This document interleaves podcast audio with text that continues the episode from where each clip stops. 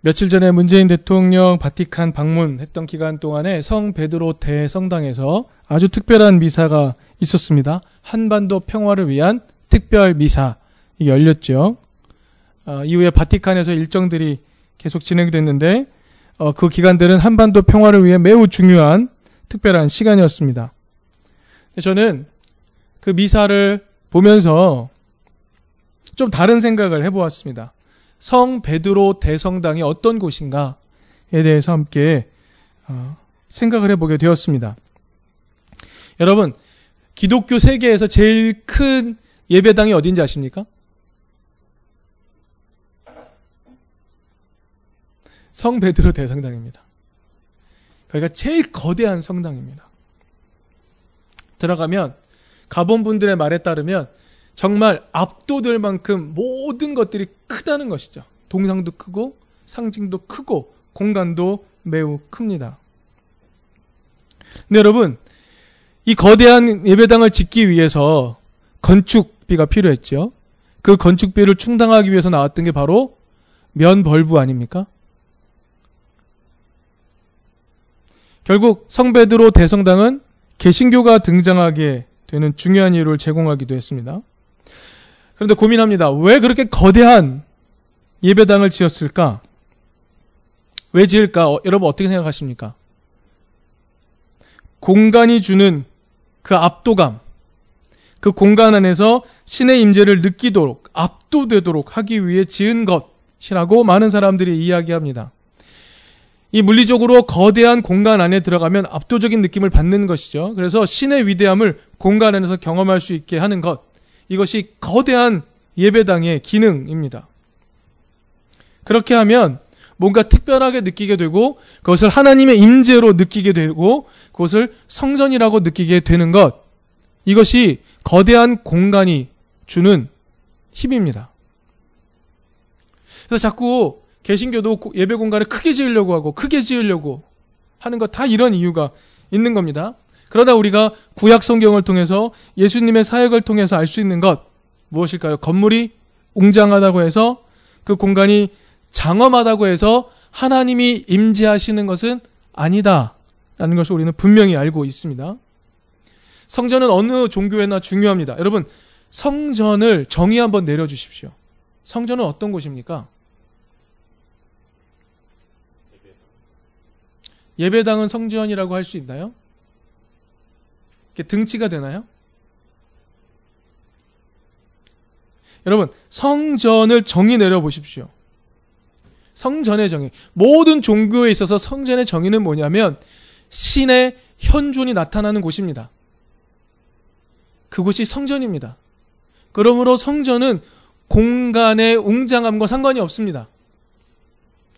하나님이 현존하시는 곳이 성전입니다. 그런데 여타 종교는 이렇게 말하죠. 자신들이 정한 종교에 저, 정한 장소에 거대한 건물을 만들어 놓고 거기에 신이 임지한다라고 이야기합니다.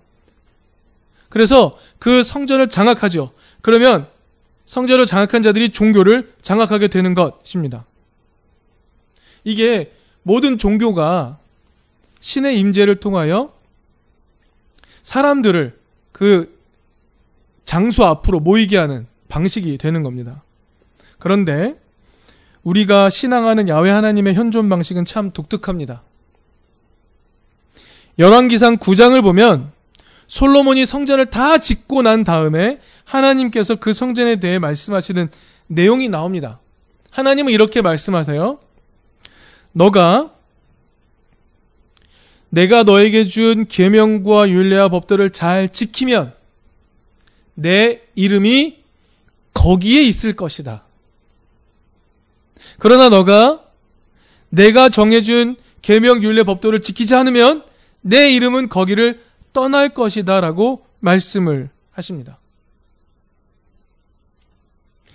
하나님은요, 하나님의 뜻에 합당하게 살아가는 백성들이 있을 때는 그곳에 함께 계세요. 그러나 그들이 하나님의 법도와 율례를 따르지 않을 때 그 이름을 옮기신다라고 말합니다. 여러분, 이스라엘 백성은 결국 하나님의 이름을 더럽혔죠. 하나님이 에스겔 통해 하신 말씀이 그거 아닙니까? 너희가 내 이름을 더럽혔다. 그래서 하나님은 그 이름을 옮기셨어요. 여러분 예레미야도 똑같이 이야기했습니다. 예레미야 시대 때 성전이 얼마나 화려했을까요? 그런데 예레미야는 성전을 두고 이렇게 말했죠. 하나님이 더 이상 머무시지 않는다. 이것이 성전이라고 말하는 거짓말을 믿지 말아라 라고 이야기를 했습니다. 그럼 여러분 결국 공간으로서의 성전은 무의미하다. 라는 것을 우리는 알 수 있습니다. 아무리 위대한 예루살렘 성전을 가지고 있어도 아무리 거대한 성 베드로 대성당을 가지고 있어도 하나님의 뜻과 다른 길 걸어간다면 그것은 성전이 될 수 없는 것이죠. 그러면 오늘 본문을 쓴 바울의 시대로 좀 돌아가 봅시다. 예루살렘 성전, 바울의 시대 때 예루살렘 성전은 어떤 곳이었을까? 여러분, 예루살렘 성전은 당시에 어떤 모습이었는지 한번 상상해 볼까요? 첫 번째 솔로몬이 지었던 성전은 다 무너졌죠? 그렇죠? 그래서 포로에서 돌아온 다음에 두 번째 성전을 짓습니다. 그걸 수르바벨 성전이라고 하죠. 그리고 그 성전은 계속해서 계속해서 확장돼 갑니다. 특별히 헤롯이 정통 유대인이 아닌 헤롯이 유대를 장악하고 난 다음에는 유대인에게 잘 보이기 위해서 유대인들의 굉장히 중요한 장소인 예루살렘 성전을 치장해 주었습니다. 정말 금으로 치장을 해 주었죠. 여러분 기록에 보면 AD 70년에 예루살렘 성전이 다 무너지고 난 다음에 주변의 금 시세가 절반으로 떨어졌다 그래요?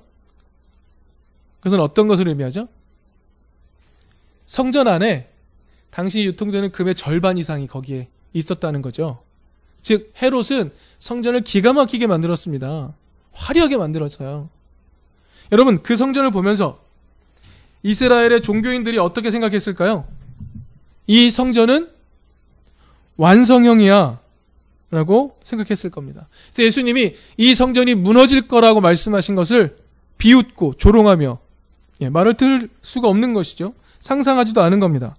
근데 말씀드렸다시피 기원 후 70년 경에 로마가 와서 서쪽 벽만 남겨놓고 다 허물어버리죠.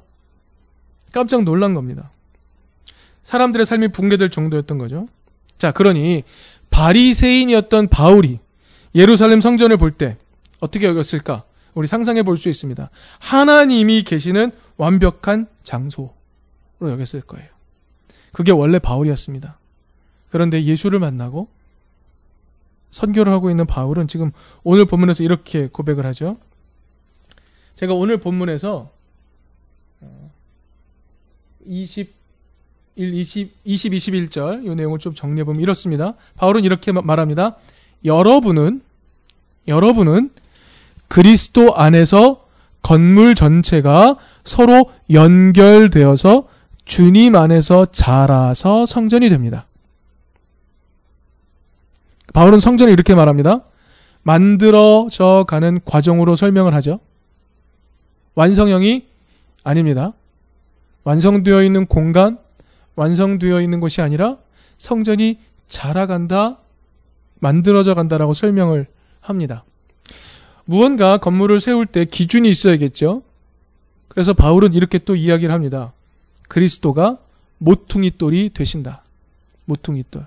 이 모퉁이 돌은요 바울의 특별한 말이 아닙니다. 베드, 베드로 말했고요. 베드로는 시편을 통하여 이렇게 말했습니다. 베드로는 시편 통해 이렇게 말하죠. 그리스도는 건축자들이 버린 돌이었지만 모퉁이 돌이 됐다라고 말했습니다. 모퉁이 돌의 기능은 이렇다고 이야기를 합니다.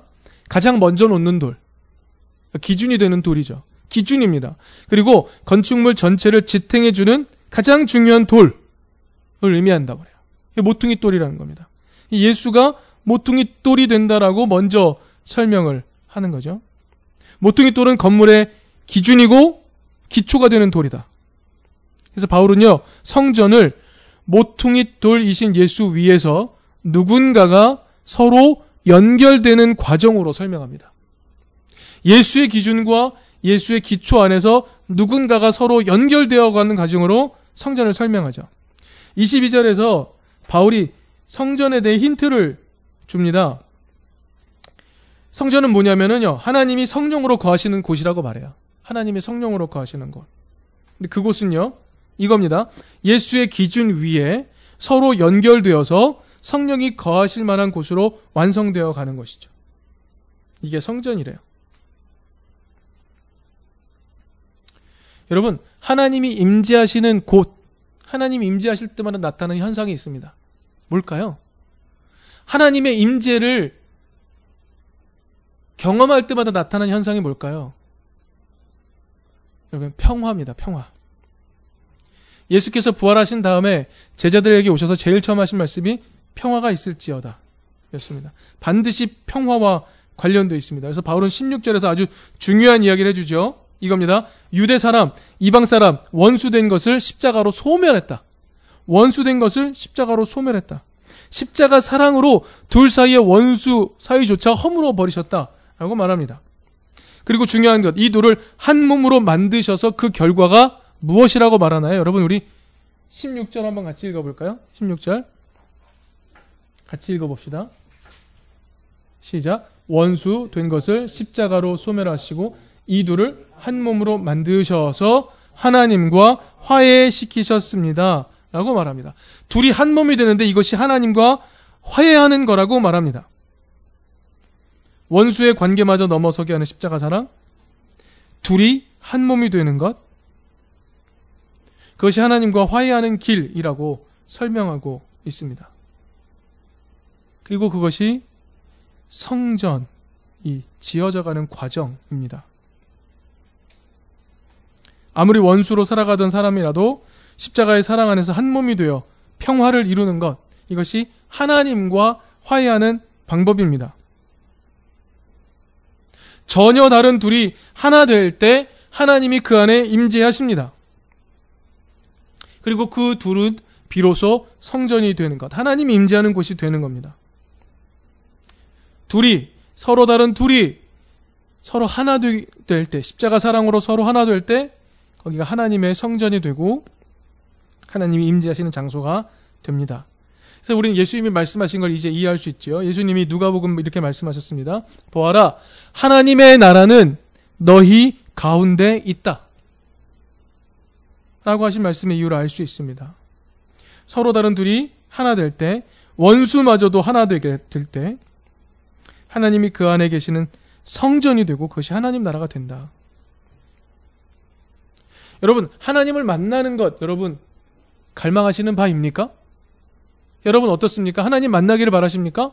때때로 하나님과 화해하기를 바라시나요? 여러분 그 방법은 결국 우리 안에 있습니다.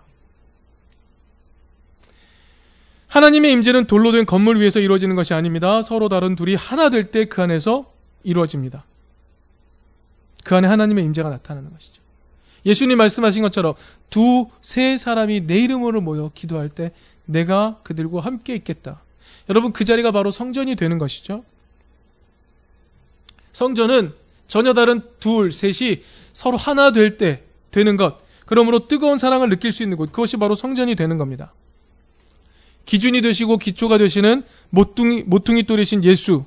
예수에게 계속 잇닿아서 계속 서로 연결되어 가는 이 돌들의 연합이 바로 성전되는 것이죠. 지난 2주간 우리가 서로 만나지 못했습니다. 그 기간 동안에 고민하면서 기도했던 것이 있습니다. 그리고 지금 자리 없지만 문무 형제와도 대화하면서 다시 깨닫게 된 것이 있습니다.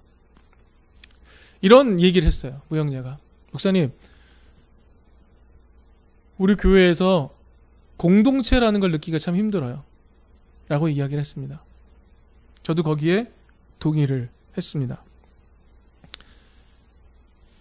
그것을 놓고 기도하면서 이런 기도를 했습니다. 어떻게 해야 우리가 예수의 기초 위에서 서로 잇 닿아서 살아가는 사이가 될 수 있을까?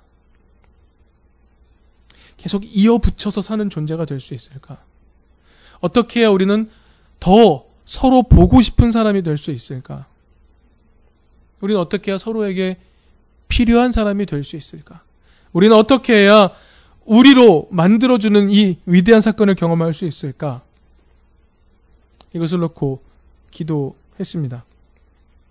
그런데 기도하는 중에 하나님이 저한테 계속 알려주시는 것은 무엇이냐면 꿈을 포기하지 말라는 것이었어요. 저에게 꿈이 있습니다. 뭐냐면요. 예수의 길을 따르는 신앙 공동체가 세상의 희망이 되는 것. 이것이 저의 꿈입니다. 예수의 길과 가치가 모두에게 풍성한 삶의 기회를 준다는 것. 이걸 보여주는 것. 이 꿈이 있습니다. 근데 이 일들을요. 어떤 사명감을 가지고 할 생각은 조금도 없습니다. 오히려 자연스러운 사랑의 결과로 만들어 가고 싶습니다. 그래서 함께 먹고 함께 살 수 있는 이 구조를 만드는 것에 대한 꿈이 있습니다. 근데 사실 그게 참 어려운 일이죠. 매우 어려운 일입니다. 같이 살아갈 수 있는 구조를 만든다고요? 같이 살아갈 수 있는 기회를 만들고 일을 만든다고요? 매우 어려운 일입니다. 그런데 잘 돌아보면 홀로 이 세상과 맞서 싸우는 것은 더 어려운 일입니다. 그러므로 서로 연결되어 있다 살아가지 않겠다 라고 말하는 것은요. 어찌 보면 이 세상과 맞설 수 있는 유일한 방법을 포기하는 것이라고 할 수 있습니다. 둘이 하나 되어야 하나님이 그 안에 계시는 성전이 될 수 있는 것이죠. 여러분, 저는 교회는 세상과 다른 곳이기 때문에 매력이 있어야 된다고 생각을 합니다. 둘이 하나 되는 그 어렵지만 신비로운 길을 걸어가므로 우리는 성전이 되어가고 그 성전이 거룩한 곳이 되고 그 거룩 그 성전이 특별한 곳이 되는 것 그것이 오늘 우리가 세상에 보여줄 수 있는 희망입니다. 그렇게 하나님 나라가 되어가는 것이죠. 저는 그래서 교회가 여전히 좋습니다. 교회가 여전히 필요합니다. 그런 교회가 하나님 나라가 되어가는 것에 대한 꿈과 기대가 있습니다. 여러분, 오늘 말씀 제목처럼, 묵상 제목처럼, 둘이 하나 될 때 하나님이 그 안에 계신다. 이것이 성경이 우리에게 알려주는 바입니다. 이제 우리 잠시 침묵하고 거듭의 기도 드린 후에 잠시 토론하도록 하겠습니다.